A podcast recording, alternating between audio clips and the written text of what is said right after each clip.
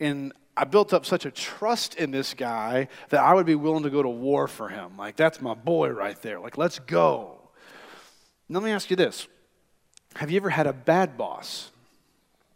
Now, I have a feeling that that's probably a more common affirmative in the answer across this room is that many of us have had that experience with that boss who maybe he was short tempered or just a jerk in their attitude. Maybe this individual was impatient or unkind. I know one time I had a boss where he would wait right up until it was time for me to go home and it was time for me to clock out, and then he would give me a long list of things to do. And I'd be like, oh, come on, right? Like the, there's just this frustration within us as we have to deal with those who are in authority above us who sometimes don't lead us in the way that we should go. Well, that is what Simon Peter is addressing in his letter.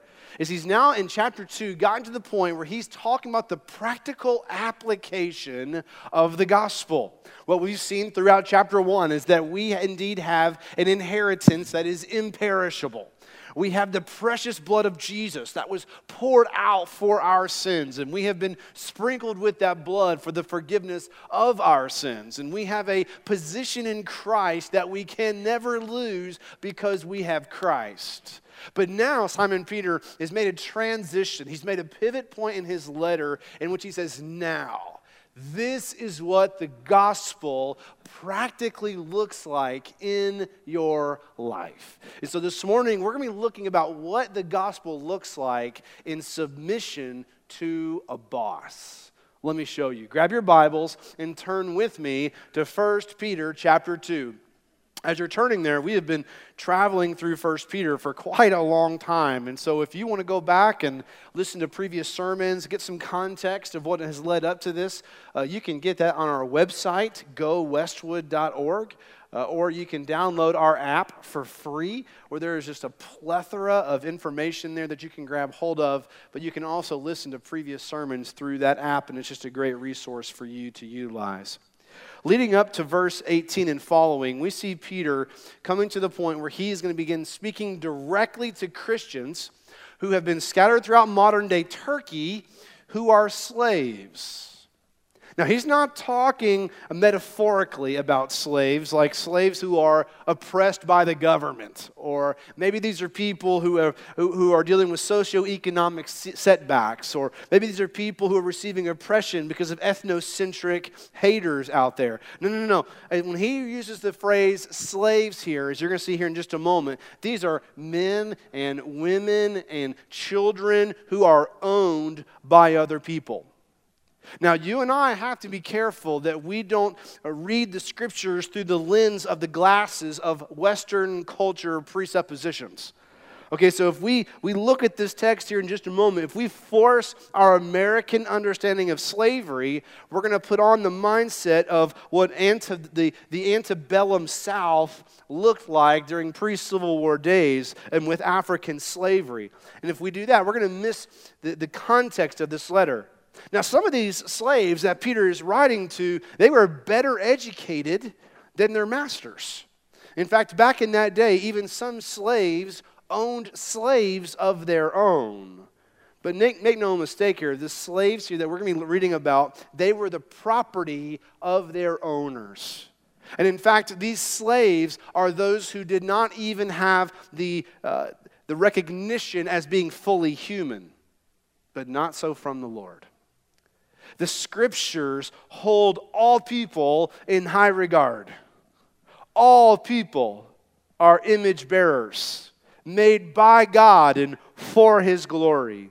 And even though these slaves that we're about to read about, they were rejected by the ruling class of their day, they were still loved by God, made by God, and for his glory.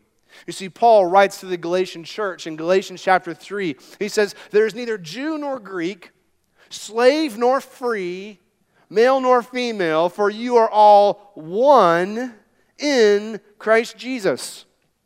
You see, in the kingdom of God, there is no dominant race, there is no dominant gender. There is no dominant status on freedom. Everyone, regardless of skin color, income, or, or, sex or gender, has equal access to God through Christ. Indeed, the ground is level at the cross.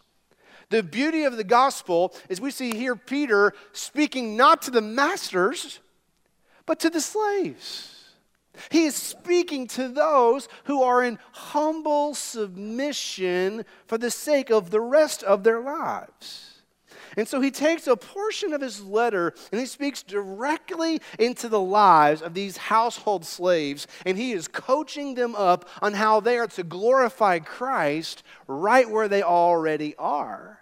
And even though they were slaves, they were positioned to receive good gifts from God. Maybe you're here today and you are so frustrated with your boss that you are dreading going to work tomorrow morning at 8 o'clock. Or maybe you're here today and it's becoming to the point where you just have a difficult time following the leadership of those above you in the office and you're just not sure what to do. I want you to notice in the text two good gifts that God has given you that are yours for the taking through your obedience. Let me show you. The first gift that God gives you is this is that submission leads to blessing. Submission leads to blessing. Look at verse 18. Peter writes, Household slaves, submit to your masters with all reverence, not only to the good and gentle ones, but also to the cruel. For it brings favor if, because of a consciousness of God, someone endures grief from suffering unjustly. For what credit is there if when you do wrong and are beaten, you endure it? But when you do what is good and suffer, if you endure it, this brings favor with God. Now, Peter's addressing these slaves who are working under the authority of an owner. And notice what he calls them, verse 18. He, he calls them to submit to your masters with all reverence. Now, this, this submission is a humbling of oneself, it is getting in the proper order, following under someone else's authority. You are quite literally falling in line. Now, the word submit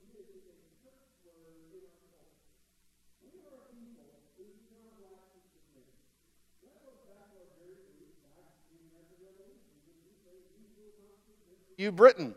We'll even throw your tea in the harbor, okay? We are not a submissive people. But we see that also in the, in the light of the culture around us, in which feminists will declare we will not submit to authority, especially authority that is patriarchal. We are a people that reject submission. But here, Peter is calling upon believers who are household slaves to submit to their masters. Well, you can probably imagine their response. Maybe they said, well, well, well, Peter, what if the master is harsh? What if the boss, what if my authority, the one above me, is mean and nasty? And let's say he's unjust and even corrupt. What about them, Peter? Well, Peter answers him. Verse 18 You're to submit to them too, not only to the good and gentle ones, but also to the cruel. Peter's saying whether your master is awesome or an absolute jerk, you're to submit to their authority. Because remember, these, these believers here, these slaves, they, they couldn't go on monster.com and find a new job. They couldn't go to LinkedIn and network their way into a new position. For many of them, this was their lot in life. And yet, Peter says that submission, verses 19 and 20, it brings favor. It brings blessing from the Lord. When believers submit to their leaders, whom God has placed in authority over them, it brings, it brings blessing from God. Don't miss this. God will always reward the faithfulness of his people. He will always reward the faithfulness of his people. Just as an earthly father loves to give good gifts to his children, our heavenly father loves to give good gifts to you. And there is coming a day 2 Corinthians 5 tells us, in which we will all stand before the judgment seat of Christ and we will give an account for our lives. And it is there we will receive a reward for our faithfulness as believers. And yet, here in the text, we see that we are being called to submission to earthly masters who may be good and they may be evil and yet we are to submit nonetheless. And when you do, God will reward your faithfulness. But you see, this submission, Peter tells us, it overflows from our relationship with God. Look at verse 19. We submit because of a consciousness of God. This is a reference to your, to your, conscience, your conscience. This is a reference to your knowledge of God. Okay, so your relationship with God is the means through which you are able to submit. So when slaves endure unjust suffering, they do so, they're willing to submit because of their relationship with the Lord, and God will reward your submission. And so this week, if your boss begins to give you grief, if you're at a job where you're just like, I'm not sure if I can keep following this person who's in authority above me, here's Simon Peter say, you need to submit to their position. In the way that you have the, the ability and the power to submit to those in authority above you, it comes from your consciousness of God. It comes from your knowledge of God. It comes from your relationship with the Lord. But listen, if you do wrong, verse 20, you deserve to be punished. If you're habitually late to meetings, if you don't show up prepared, if you spend more time playing on your phone than actually getting the job done, if students you show up to class and you're a distraction and you're you're talking to other people instead of listening to your instructor, if you're not showing up as one eager to serve the one whom God has placed in authority above you, then you should be disciplined. Peter's saying there's no credit for getting in trouble and for being a fool. But if you do what is good and you still suffer and endure the punishment, verse 20, this brings favor with the Lord. So, Kenneth, how do I respond to a demanding boss? What's this look like practically? Okay, Kenneth, I hear the principle, I hear what the scripture's commanding me to do. How do I go and live this out? Let me give you four quick ways. The first is this you respond to a demanding boss by praying for them. You pray for them. 1 Thessalonians 5:17. Paul says, "Pray continually." It's a continual posture of prayer in which you're interceding on behalf of others. And whether your boss is godly or your boss is difficult to deal with, then you want to pray for them. You see, it's through your prayers that you get to influence those who are in authority above you. God is the one who can soften the hard heart. God is the one who sovereignly can dictate situations and circumstances. God is the one who oversees the works of kings and the works of peasants. And so when you begin to pray for your boss, you are allowing God, you're not allowing God, you're inviting God to begin working in your ministry, in your life, at your job for the sake of benefit for all. You see, prayer is a weapon of warfare. And your prayers are able to influence people and change circumstances and to make the impossible become possible. The second way is to submit to their position. Now, even when you disagree with them, you honor them as your authority. We talked about this last week with the government, is that we are to submit, as, as, as Peter says earlier in chapter 2, to the government authorities through emperors and kings, those whom God places in authority above us. Now, make no mistake, there are going to be times where you're going to disagree. There's times I vehemently disagree with our government. There's times in which uh, I had a boss over me in which I disagreed with what they were doing. I totally was not on board. And yet, we're called to submit. We're called to, to follow and to humble ourselves. Unless, we talked about this last week, here's the caveat we submit unless it violates the Word of God if your government or if your boss or if your teacher asks you or commands you to do something that violates the Bible and you have to choose do I obey the Lord or do I obey my boss? It becomes the Lord every time in those situations and circumstances. We're to submit to those in authority above us. And so there, this is a challenge, y'all. And, I, and I'm not sure how this is hitting you, but it hits me like, oh man, Can I be honest? I've been kind of dreading preaching this sermon because I'm like, I don't want to submit. But that's my flesh. The Lord says, I want you to see what my son has done, which we're going to see here in just a minute, of how Christ sets the example of submission. But for you and I to practically have to follow or submit or get underneath the authority of someone who, who's not great to follow, the way forward is through submission to their position. Listen, if you can't agree with the person, still submit to the position. Thirdly, model godliness. Model godliness. Jesus says in Matthew 5 16, let your light shine before men so that they may see your good works and give glory to your Father who is in heaven. This is true for all believers at all times. Your work ethic is a means of evangelism to those around you.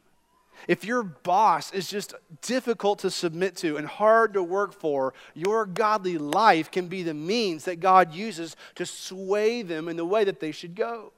It's amazing that even when believers live godly lives and we are attacked, made fun of, criticized because we're following Jesus, it's those very people who criticize and come after us, they know where to go when tragedy strikes. When difficulty comes in their lives, they don't go to their drinking buddies, they go to those who are following Jesus. They run to those who are modeling godliness. Well, as believers, we're to, we are to display godliness before a watching world. And you give God glory and you get the joy when you display godliness in the workplace. Fourthly, when it comes to your boss, give them grace. You don't know what they're going through. Your boss at work may be dealing with a divorce that he hasn't told anybody about. Your boss may be dealing with a dying parent. They may be dealing with pressure from their boss, and so their difficulty they're placing upon you is because of stress that's coming from somewhere else. You see, a mark of maturity is willing to endure the punishment and the blows of others and to respond with grace. And we're going to look at how to do that here in just a minute when we get to the next section. But I, I want you to hear me on this is that when it comes to your boss, show them grace. Extend to them the forgiveness and the grace that you have received in the gospel because of what Jesus has done for you, you are able to receive the cursing of others and respond with blessing. Why? Because that's exactly what we did to Jesus. Before you knew Christ, you and I, we cursed him with our lips. We cursed him with our attitudes. We cursed him with our behaviors. And he responds, Father, forgive them, for they know not what they do. You are to extend grace. We deal grace to others with generosity because that is what God has done for us in the gospel. So the key here is to think well of them, give them the benefit of the doubt. Don't slander, talk down, or gossip, but be a dealer of grace. So, if you're going to submit, this is important. You've got to be willing to suffer. Because that's where Peter goes here with the text. Well, the question is why? Why do I have to suffer, Kenneth? I don't want to have to suffer. Submission equals suffering? No thanks. Why should I have to do that? Well, Peter tells us why. It's because that's what Jesus did. You see, the second good gift that God gives to you is Himself. Number two, suffering leads to Jesus. Look at verse 21. For you were called to this because Christ also suffered for you, leaving you an example that you should follow in his steps. Boy, is that a verse. He did not commit sin, and no deceit was found in his mouth. When he was insulted, he did not insult in return. When he suffered, he did not threaten, but entrusted himself to the one who judges justly. He himself bore our sins in his body on the tree, so that having died to sins, we might live for righteousness. By his wounds you have been healed. For you were like sheep going astray, but you have now returned to the shepherd and overseer of your souls.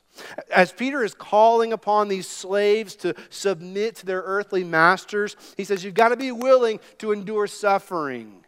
And even if, if you do wrong, He reminds them of your motivation. Even if you're going to suffer for doing right, he reminds them of their motivation. And their motivation is not a locker room pep talk. Their, their motivation is not a banner that's hung up at the water cooler. Their, their motivation is not some smiling motivational speaker. Their motivation is Jesus.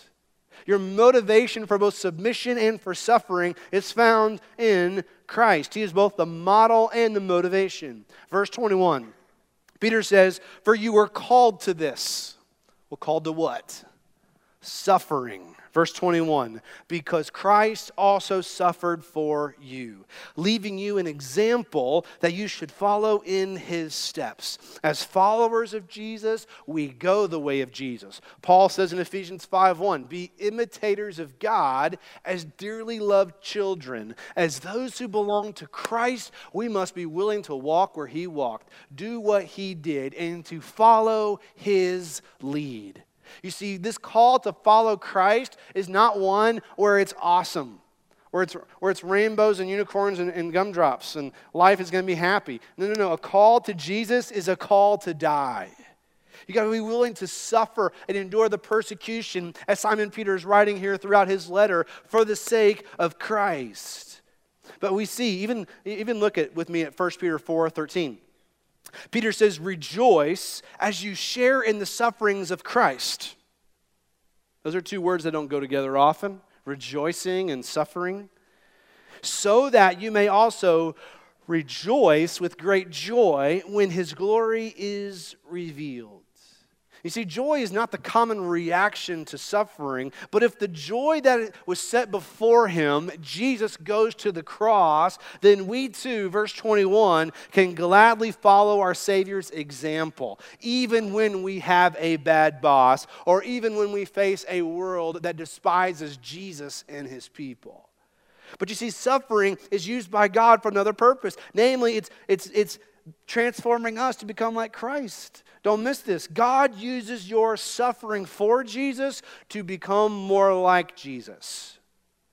He wants to conform you into the image of Jesus, and the way that He will conform you to Christ is primarily through suffering. He will do whatever it takes to conform you into the image of Jesus. And so when you suffer for righteousness' sake, remember that you're following in the footsteps of Jesus who, was call, who has called you to walk in his ways. So, what is the example that Christ has left for us to follow in? Well, quote, quoting Isaiah 53, Peter tells us how suffering leads us to Jesus. We see this here in verses 22 and following. I want you to see these, these, these four marks. The first is truth telling. Verse 22 He did not commit sin, and no deceit was found in his mouth. Jesus always was, Jesus always is, and Jesus always will be sinless never committing a sin, holy and perfect, righteous and just in all of his ways. He never lied, and he always spoke the truth. Hear me today. In a world filled with lies, in which we can't even trust the information that we receive on our TVs or phones, I want you to hear me today. Jesus will never lie to you. He is a source of truth. He is the way, the truth, and the life. He is the one who will never lie to your face. You can trust everything He says so that when you stand before that biology teacher in college or that philosophy professor who seeks to deconstruct what you have put your faith in, please know they will lie to you. But Jesus will never lie to you. He did not commit sin. No deceit was found in his mouth. And therefore, we, as followers of Jesus, must follow in his path by always being truth tellers, always speaking the truth. I was having a conversation last week with a man in our church who, in his business, his coworkers and his uh, bosses were fudging numbers. And they began to pressure him to begin doing the same. And they said, if you don't get on board, you're going to lose your job and we're going to cut you off and you'll have no income. He had a decision to make. What was he going to do? Well, I praise God, this man chose the way of Jesus.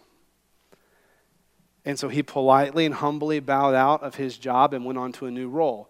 Note, his income was cut in half. It was difficult for a season in his life, things got very difficult for his family financially. But I praise God that when it came down to the truth, he stood firm in Christ. That's the way of Jesus. No deceit was found in his mouth. Therefore, as those who belong to him, therefore there must be no deceit found in ours. The second mark of suffering we see here in the text is taming the tongue. Verse 23 When he was insulted, he did not insult in return. When Jesus stood before the interrogation of the Sanhedrin, they falsely accused him, they slandered him, and they insulted him. As Jesus was hanging on the cross, Pharisees and Roman soldiers and even people who were passing by were insulting him and mocking him, saying, He can't even save himself. If you truly are the Son of God, get down off that cross and then we're going to believe. And yet, before them all, he did not insult them in return.